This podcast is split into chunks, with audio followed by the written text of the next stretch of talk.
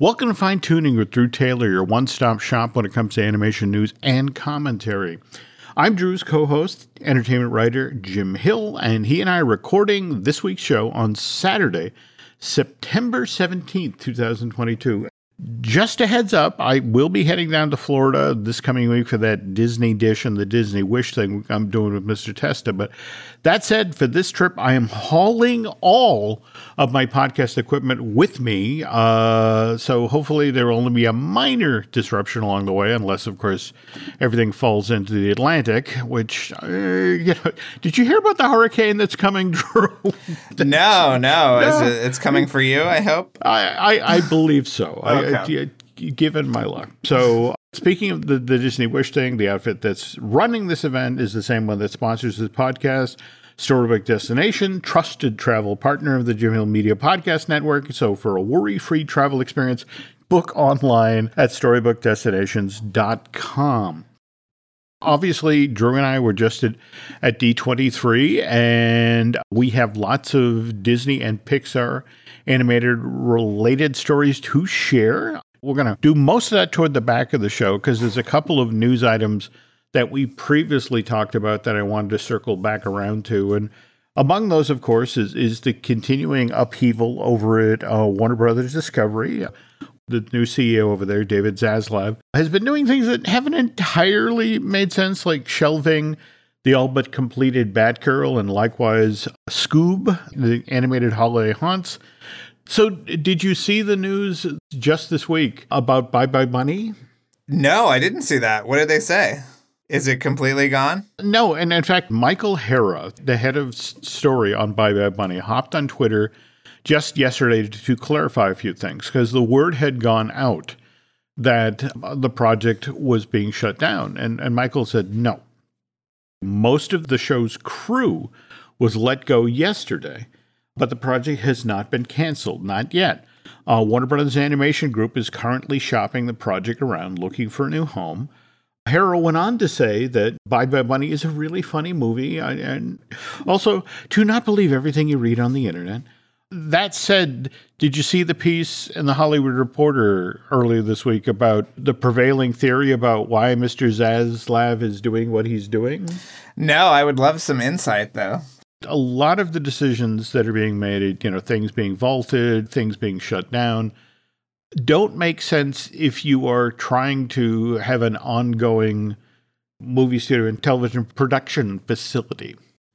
But on the other hand, if you're getting that ready for sale or to be a tempting acquisition project or, or another mega merger, suddenly this all makes sense. And the Hollywood Reporter uh, put out that supposedly Comcast is just evidently lying in wait till April of 2024. I guess there's some reg- regulatory issues. Both companies need to wait till that point. But during this time, evidently, Mr. Zaslav is just getting Warner Brothers Discovery in shape to be sold. And that does suddenly answer a, a great many questions. That's gross, and I don't think we need another even bigger mega corporation. But it does, it does, you know, shine a light on his behavior at the very least. Mm-hmm. Mm-hmm. But at the same time, it's going to be interesting on the other side of this to watch a, you know, a Comcast which would be buying it to then merge it with their NBC Universal unit for example, right now, that Batman Caped Crusader show, you know, they're in the process of, right now, this is not going to air on HBO Max. So they are walking it around to, what is it, Hulu, Netflix, and I forget the other outfit. Oh, Amazon, seeing who will snap at that. And if you're a Comcast, that can't be something that makes you happy. The notion that you know you're going to spend all this money to acquire the company and oh by the way amazon has the rights to to batman you know one of the the sweetest cherries in the bowl there at warner. So yeah going to be interesting to see how that plays out. On the other hand if we if we switch over to another giant media corporation the walt disney company obviously one of the divisions there is pixar. And did you see the news about uh, jonas rivera I did, and you know what's more? Uh, I was actually on the lot when the news broke, and literally 15 seconds after I read that, I saw him walking through the lot, and I congratulated him and said, "Great job on the promotion!" Yeah, and he was like, "Oh, thank you." So that was that was very fun. Yeah, That was cool. Yeah. Wow. Okay. If you, if you think about Jonas and Pete Docter were joined at the hip for years, wasn't Jonas like Pete's producer of choice? Because I, I remember, weren't we up there together for the uh, the Inside Out junket? yes, yes, Do you remember Pete telling that story about you know he goes for his Father's Day walk, and this is when Inside Out is still pitting joy against fear rather than sadness. And it's only during this walk that Pete realizes, oh my God, we have the wrong team up. That, you know, the opposite of, of joy isn't fear, the opposite of joy is sadness. And you know, we got to go back and re- rework the movie. And as soon as he finished his walk, he picked up the phone and called Jonas, and Jonas didn't blink an eye. It's like, okay, all right, you know, coming to work Monday. We'll figure this out. But yeah, I did just the whole notion of so Pete's going to handle all of the folks who come up with the ideas and the stories, and then it's Jonas's job to figure out how to actually make these movies, right? yes, yeah. I mean, he's you know he's going to be overseeing a lot between theatrical and streaming, um, which you know we got a we got a load of both at D twenty three. So We yeah. did. We did. Okay. So starting with the, the streaming side of things, um, what is that one again? Uh, bu- bu- Win, bu- win or bu- lose. Yeah, win or lose. First long form. I was kind of intrigued by them using that term, uh, long form. So I guess Cars on the Road is still thought of basically as a set of shorts that forms a story, right? Or Yes, that is my understanding of what that Okay. Yeah. Okay, and we'll we'll talk about that in a bit. But that's still 2023, right? I think it's 24, but let me double check. I'll double check your math right now, Jim. Okay, okay. Obviously, coming in, in 2023, we have our Elementals. We got to see some footage from that, and once again, Peter Sohn telling the story of how this is, you know, a very very personal story, keying off of his his mother and father, you know, traveling to America and setting up their their shop. Did you get to see any of the footage, or Yeah, I was there. I was. We mm-hmm. weren't together at that point. There we go. But we, Okay. yeah, I was. Mm-hmm. okay? yeah, I thought it. I mean, it looked very classically Pixar. You know, a futuristic city where everything's upside down and elements are personified and all of that stuff. But I thought it looked very charming and and fun. It was kind of interesting them talking from the stage about the, the female character Ember and trying to make it look like she was made of fire rather than she was on fire. Right. Uh, which interesting distinction. yes. You know, likewise the same thing with Wade. You know, to, to make him see through and appear to be made of water, but again, still a solid character, so still somebody you can invest in emotionally. And I'm kind of intrigued by this one. Coming up next after that, though, uh, March 1st, 2024, Elio. Do you want to talk about that one? we I think we had both heard a little bit about Elio before, but um, you know the setup is that uh, there's a, a mom who works in a high tech facility that is trying to communicate with or decode a kind of extraterrestrial um, signal. But it's not her that gets to make first contact. It is her son, a avid indoorsman. I love that. That's how they how they Yeah. described him. Yeah. Okay. Um, true, and true. he kind of presents himself, or at least they think that he is Mm-hmm. the kind of ambassador from Earth, which I think is uh, a really adorable kind of concept. And we saw some artwork that uh, showcased both Elio and the creatures that he encounters on this space station. And uh, yeah, it's it looks great, and it's directed by Adrian Molina, who was a Mm-hmm. co-director on a little movie called Coco. So Mm-hmm. it's good to see that he's still in the mix. Um, Mhm. Yeah, I was very impressed with the Elio pitch. Yeah. So again, that was March of uh, 2024. But then in Pixar's traditional, you know, this is our summer blockbuster spot. That's where we we get Inside Out 2, which you know, kind of standard for D23 that Pete's on stage shutting down the presentation and we hear Amy Poehler's voice from off stage and eventually she comes on. But now Riley as as a teenager. Yes. Kelsey Mann's directing and Meg LeFauve is is writing the script. Didn't she do the script for the original one as well? She did, and she worked on Good Dinosaur as well.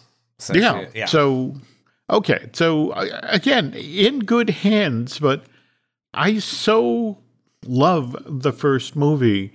You know, I'm, I'm a little trepidatious about this one. I mean, they, they did refer to we're going to get more emotions this time around, and going into it, really want it to work, but it just sort of like, you know, I like Monsters University, but I don't think it's as good as the first Monsters Inc. And yeah, I mean, it ends well, but I just don't want another one of those. I don't want a, a film that sort of pulls down the original because it's it's well meaning and you know I mean and also this is Pixar working for the Disney company and they obviously want to turn these things into franchises. By the way, this sequel will make Inside Out the sixth Pixar franchise to get a, a sequel or a prequel or, or that sort of thing, which this next one, Elementals, is the 27th Pixar film. So one out of four gets a sequel or a prequel. Yeah, I guess. Yeah, wow. That is uh, something. Um, that, yeah, yeah. I mean, did you see the other news that apparently two of the emotions will not be back because of a pay dispute? Oh, no. That apparently both Bill Hader mm-hmm. and uh, Mindy Kaling were offered, mm. uh, let us say, chump change to return, um, and they said no. So they will not be coming mm. back for this new this new adventure.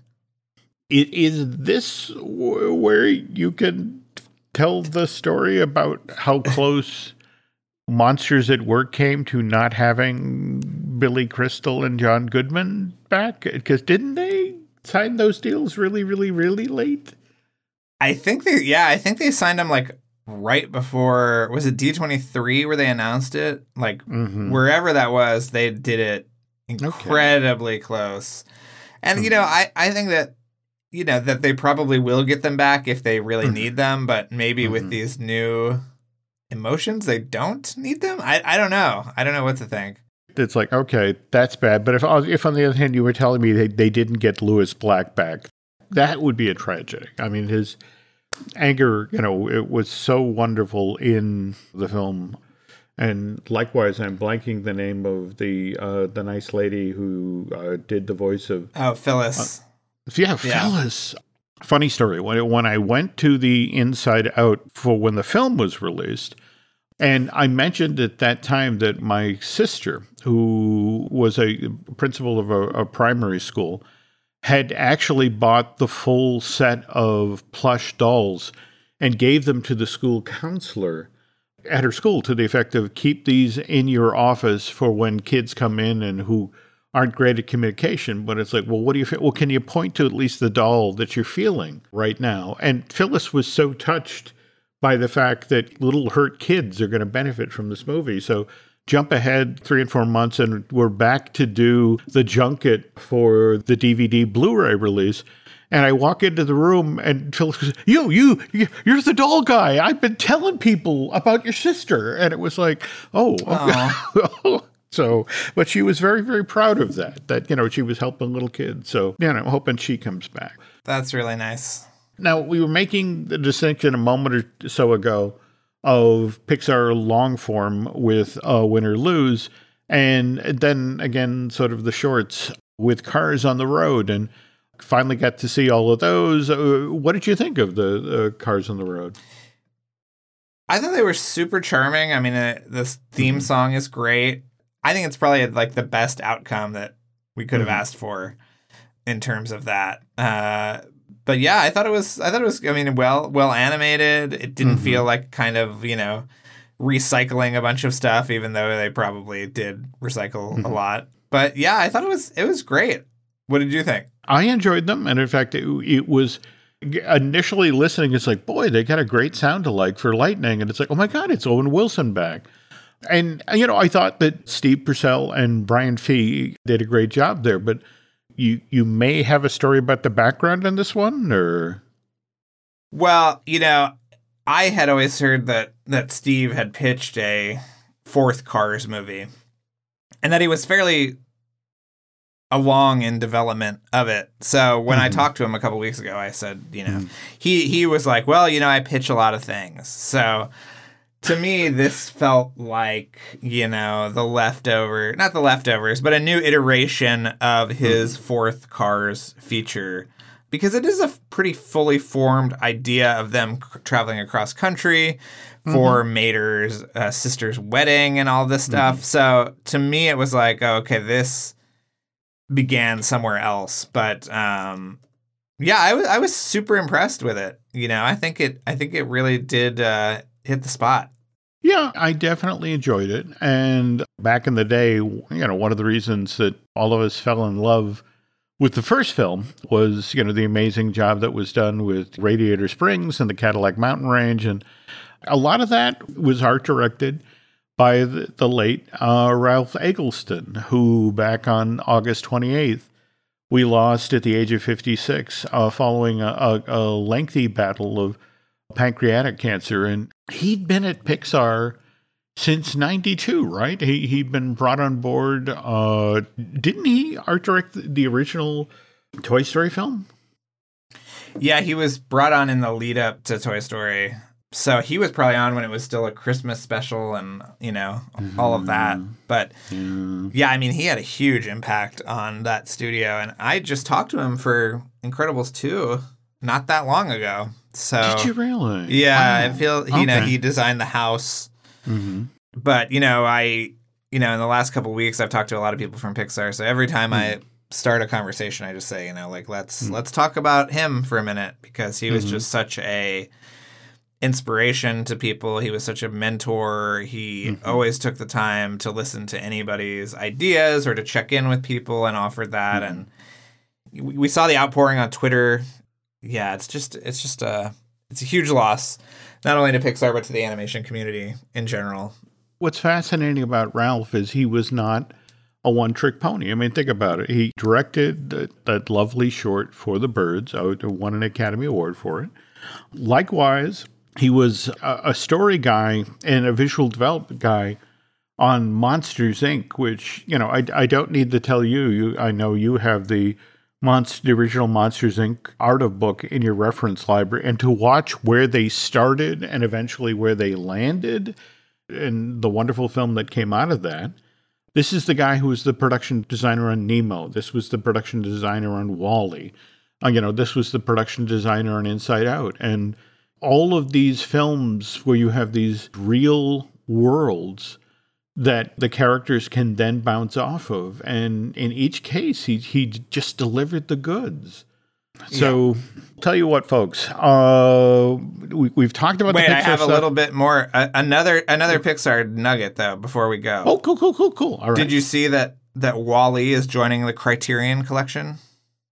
Oh, yes, just last. It was last week. Yeah, Yeah, yeah. I, in fact, it's so interesting you bring that up because just yesterday, uh, was out shopping and saw that Lightyear, the Blu-ray DVD, had come out. So it's like, okay, because I want, you know, I want physical copies of things, these things to to continue. So I picked up one of those, but came home and found that sitting in my Twitter feed from Peter, and it's like, oh, gotta chase that down. Yes, November 22nd. It's the first Disney movie to be in the collection. They say it's the first the first Pixar collaboration. And from what I understand, it's a brand new transfer. Um, Stanton has been working on this for a long time. Oh. Um, it's got two audio commentaries, new programs on Stanton's cinematic influences, and Jim, a new program on production designer Ralph Eggleston's color scripts.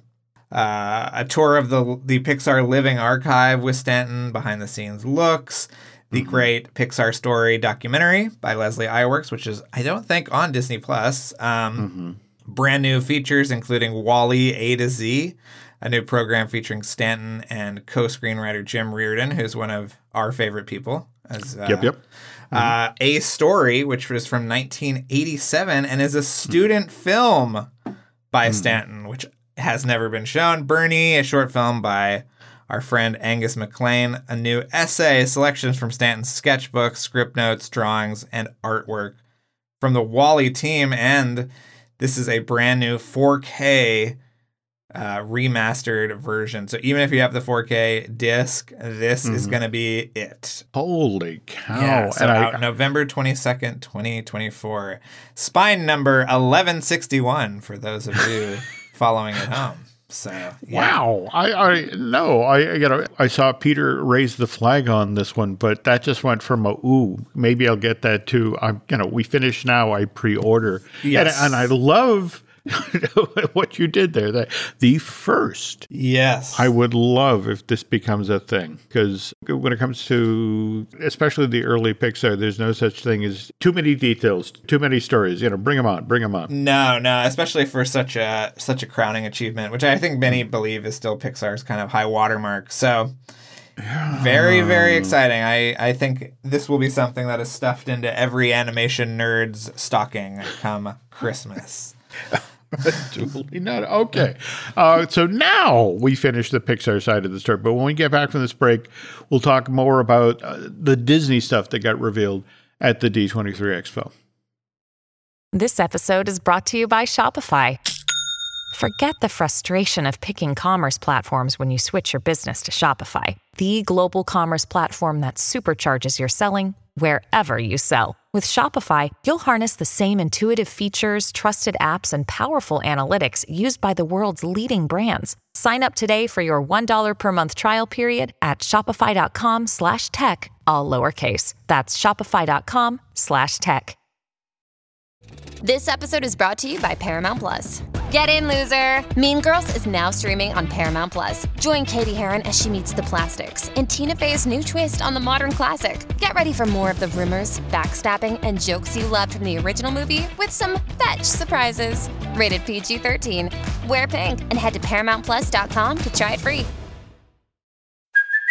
Hey, it's Kaley Cuoco for Priceline. Ready to go to your happy place for a happy price? Well, why didn't you say so? Just download the Priceline app right now and save up to 60% on hotels. So, whether it's Cousin Kevin's Kazoo concert in Kansas City, go Kevin, or Becky's Bachelorette Bash in Bermuda, you never have to miss a trip ever again. So, download the Priceline app today. Your savings are waiting. Go to your happy place for a happy price. Go to your happy price, Priceline. Did you get to see the video that popped up online about the, the Ghibli Park, the the one that's being built in the Aichi Prefecture over in J- uh, Japan? There's an update. It still opens November 1st, but it's the first video on site of what the place is going to look like. And Oh, I did remember, see it was kind of like a flyover kind of thing. There you go. Yeah, There yeah. we go.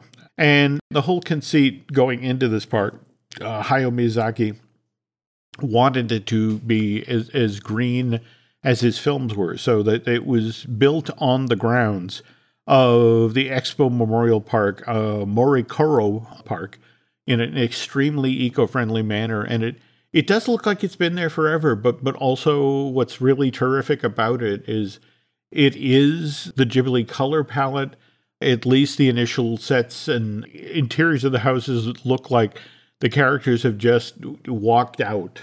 Well, some of them are still there because I saw the witch from Spirited Away, and I saw Yeah, the, you did. I saw You No did. Face on on the train and things like that. And speaking of of lands and theme parks and that sort of thing, I wanted to get Len and I talked at length on uh, the most recent Disney dish about um, the stuff that was announced as, at the parks presentation, the Moana Land and the Zootopia area for DCA, likewise Well- the Coco. Was it was it announced, Jim, or was it just sort of was it spitballed uh, live on stage? yes, the language that was used was a lot of what if and we're exploring. I mean, there was a lot of language to the effect that, that suggested they were very, very, very early on.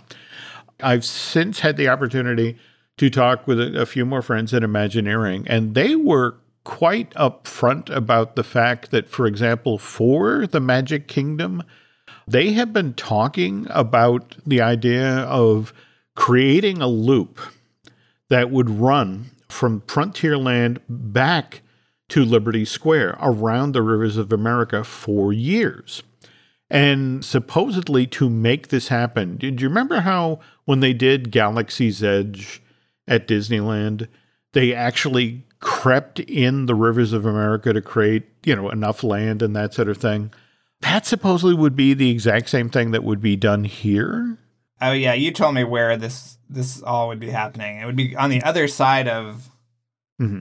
of the haunted mansion, sort of. Well, yeah, the way it would work is that if we were going counterclockwise, Villains Land, at some distant day, you could walk past the haunted mansion along the rivers of America and arrive at Villains Land. And then if you continued in a cl- counterclockwise direction, you could then enter the, the world of Encanto, uh, visit the, the Casita Mirabel, and then pushing on, uh, you know, down to Santa Cecilia before returning to where Big Thunder was built.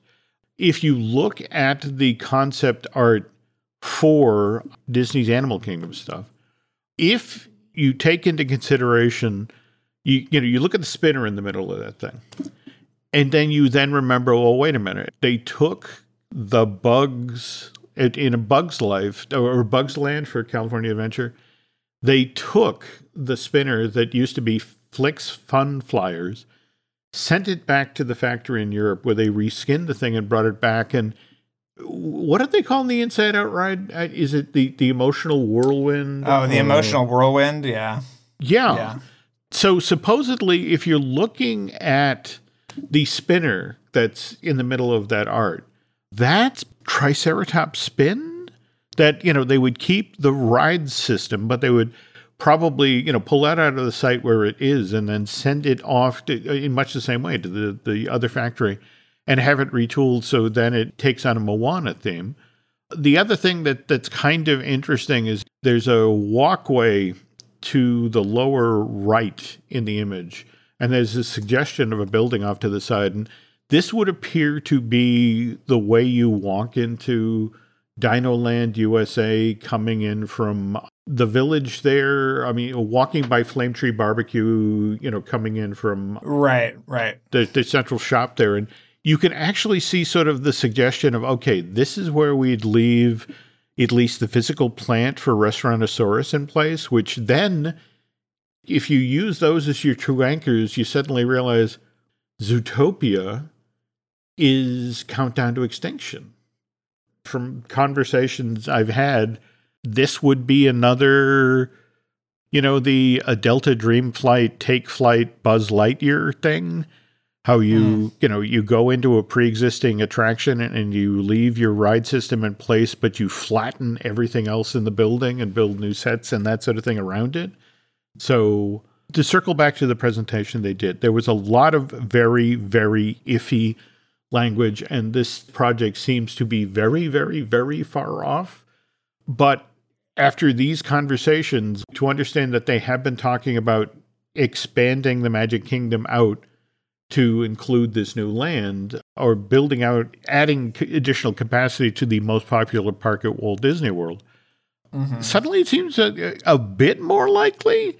A lot of this, frankly, kind of depends on what happens with Epic Universe. There seems to be this whole theory at Disney that, much like what happened when Islands Adventure opened and there was no impact whatsoever on Disney World's attendance. So it's like they, they actually had e tickets planned, like Fire Mountain, and it's like, eh, we don't need to do that. Whereas I, I don't know if you saw, I think uh, Alicia Stella pulled a quote from the most recent Comcast investors presentation, and they were actively talking about how they've they pulled market share away from Disney. I, I believe it. Seems to be a different game. So Okay, back to actual animation news. At this D23 studio showcase for Pixar and Disney, and they showed us a, a good chunk of Strange World, and they showed us some stuff for Wish. And what did we think of either of these two projects? I mean, I'm much more into uh to Strange World. I mean, the thing about the Strange World clip was that it really didn't give us a lot of context. Um but since D23 I've seen a little bit more of Strange World and I'm I'm very confident in its you know, its ability to pull off what it what it attempts. Now, the mm-hmm. thing that, that hasn't been gotten across in the marketing and, and and what I've heard the movie described as is mm-hmm. that it's like Journey to the Center of the Earth, but instead of a mm-hmm. bunch of explorers, it's the Griswolds from National Lampoon's Vacation. That is the actual ah. conceit of the movie. And I understand that it's a very hard thing to get across, but to me, that just opens it up and so it makes me think, oh, okay. Not only do I know what this is, but this sounds really special and fun. But I think it looks great. I mean, it looks totally unlike anything else. Oh no, no, totally, totally. And uh, in fact, if you look at the marketing material that they've released to date, they're trying to get that across. For example, that sort of faux mid 70s movie poster that they've mm-hmm. created to, you know, to sort of get that. But that's an interesting idea. The the Griswold. I, I thought you would like that one, Jim. I all right. I think you know, suddenly I, I'm back on board. I will say this much: we live in an age now where, given the way that CG films are put together, remember how you could talk about, oh, well, that's a Musker and Clements movie, or or that's a Wise and Trousdale movie. They did have their own flavors, so to speak yeah. between uh, Big Hero 6, Moana, and the scene that they showed, there it really does sort of seem to be a Don Hall action scene feel. Looking at Moana and Big Hero 6, and now this the, the, the big scene they showed us with the family escaping on the weird bridge of moving whatever they are. Right. Don really does have a gift for a comic action scene that toggles back and forth between real menace and real humor. Yeah. But yeah, oh, I love that though. The Griswold. Okay, now now I'm on board. The other thing that hasn't been clear in the marketing materials is that the dog has three legs, which I I absolutely adore. Uh, the dog's name is Legend, uh, named after Bernie Madison. He's got three legs, which I think is just really, really cute and wonderful. And so, yeah, there's that too. And uh, in addition to getting to see that sequence from Strange World, we also got a taste of Wish, which is the November 2024 release from Walt Disney Animation Studios and also supposed to be the big Disney 100th uh, film, right? Or yeah, and after after the announcement that Rogue Squadron was getting pushed again, it's also the only big Disney movie for the holidays of 2023. So yeah, for now, you know. yeah, But we'll see. The boys, the boys in the lab are working on something right now. There we go. All right. So, so it was kind of interesting. We get a song. We got some test animation of the world and the style of the world and a general overview. But this is kind of an intriguing premise, isn't it? Yeah, it's sort of they they kind of couched it as being the story of the origin of the wishing star, and they they played this incredibly long sizzle of characters mm-hmm. from other Disney animated movies wishing mm-hmm. uh, upon a star, but then they would throw in mm-hmm. things like Rescuers Down Under and Treasure Planet and stuff. It was very it was sort of weird, but anyway, yeah, they said it takes place before Pinocchio or Snow White, which kind of gives it a kind of context in the Disney hmm. continuum, but they kept stressing this is a very original movie. It's an original movie. They have watercolor ish backgrounds. But yeah, I mean, Chris Buck, who's one of the directors, said that it was going to be like a full of Easter eggs, which mm-hmm. to me, none of this really signaled that it was a terribly original movie. Um, mm-hmm. But boy, are they pushing it like that, aren't they, Jim? They are. They are. But at the same time, evidently, the conversations about uh, for our hundredth, we sh- we should have a you know a film that leans into our heritage, and so uh, I get where they're going, but at the same time, it's also modern Disney. I mean, they trotted out Alan Tudyk, you know, who is their good luck charm, and they introduced the goat character that he'll be voicing. Yes. I, I do know that this this has been in the works for a little while. I've heard as early mm-hmm. as like 2017, 2018, and this was a an idea that Jennifer Lee had, who's one of the writers on it. All right, let's let it perk. do you remember that the, the Into the Unknown Frozen two production series, the behind the scenes thing they did on Oh, Disney course, Plus a yeah. year, year or two back? It still fascinated me watching that that they were six months out from delivery and they still didn't know who was calling to Elsa. You know, as they're making the movie. Listen, two years after the movie comes out, we don't know who's calling to Elsa. So, you know, that problem was not fixed by any stretch of the imagination. All right, all right. I don't mean to end this on a down note, but as part of the Disney Studio Showcase, which Disney live action releases, Pixar, and the animation studios, we got shown 15 different projects, of which five were new, were originals. Everything else was either a remake, a prequel, or a sequel. And it's worth noting here because the, the web has been blowing up over the past week or so about The Little Mermaid. And we saw the full part of your world number from that movie. Yeah, I was I was pretty impressed by that. absolutely. yeah. Absolutely. And, th- and, and that's the thing. I think there's a lot of people out there who, based on just this little snippet of stuff, the teaser, are going to have to just get yourself a little ketchup, a little Tabasco, get some salt, because, you know, you're going to have to season that crow when you eat it. Yes. Because this thing looked great. It looked really good. Yeah. I wasn't super into eerily lifelike flounder. Um, I, yeah. it makes me it make as I said to you, I'm I'm praying that there will be some solution for Sebastian, or else we're gonna have a very creepy little some mandibles clicking and singing, you know, his songs. Yes, yeah, yes. So, but Halle Bailey is is that uh, the the young lady who, who Yeah. played Ariel? absolutely amazing.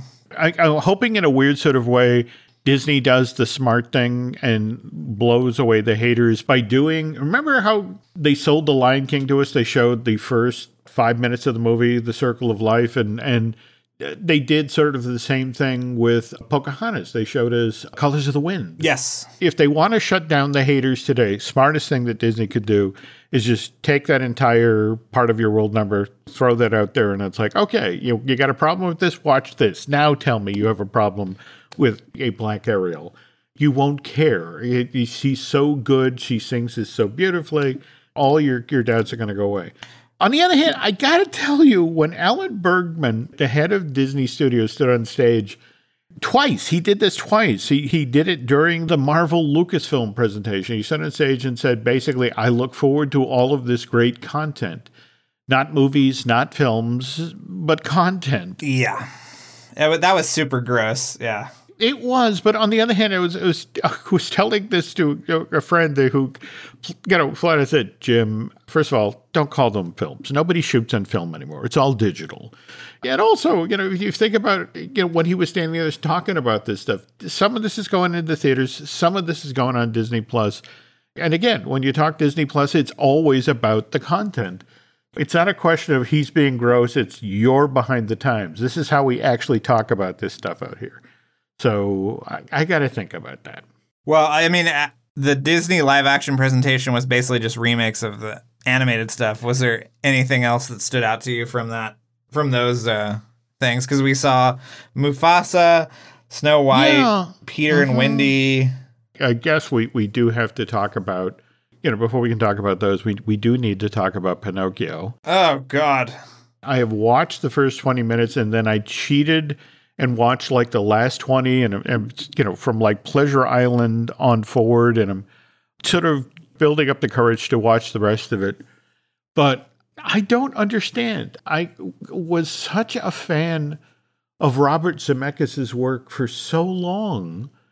But this seems to be sort of the companion piece to his Jim Carrey A Christmas Carol where in both cases, you just got the sense that the filmmaker didn't trust the original source material.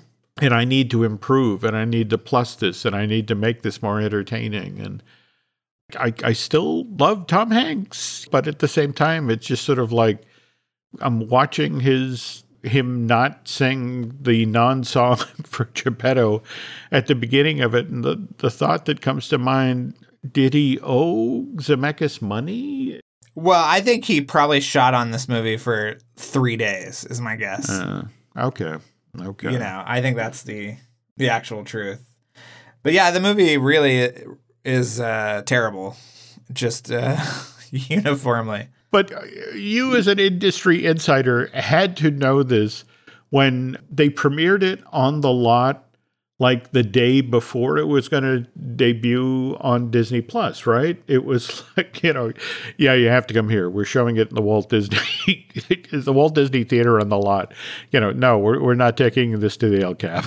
and nobody no, gets no, to see they didn't want to spend the money. Yeah, yeah. Yeah. Also, too many seats in the El Cap Jim. You wanted to kind of contain the. Uh... There you go. Yeah. There you go. By the way, though, bearing the needle in the exact opposite direction, when I was flying back from the D23 Expo, because I had been promising Drew I would watch this movie at some point, I finally sat down and watched Top Gun Maverick. Now, mind you, it was on a four inch by eight inch screen. Oh, Jim! Oh my God, I'm no, no, dying no, no, no, no, no, no, here. please. But but uh, I have to say that was one of the more ridiculously entertaining films I have seen in years. That yes, there is, you know, it honors the original, but it was really, really, really well done. I think it makes the original a better movie almost because it's so good. I would argue, uh, you know, you- you're correct. I mean, it was it was just one of these things where it was.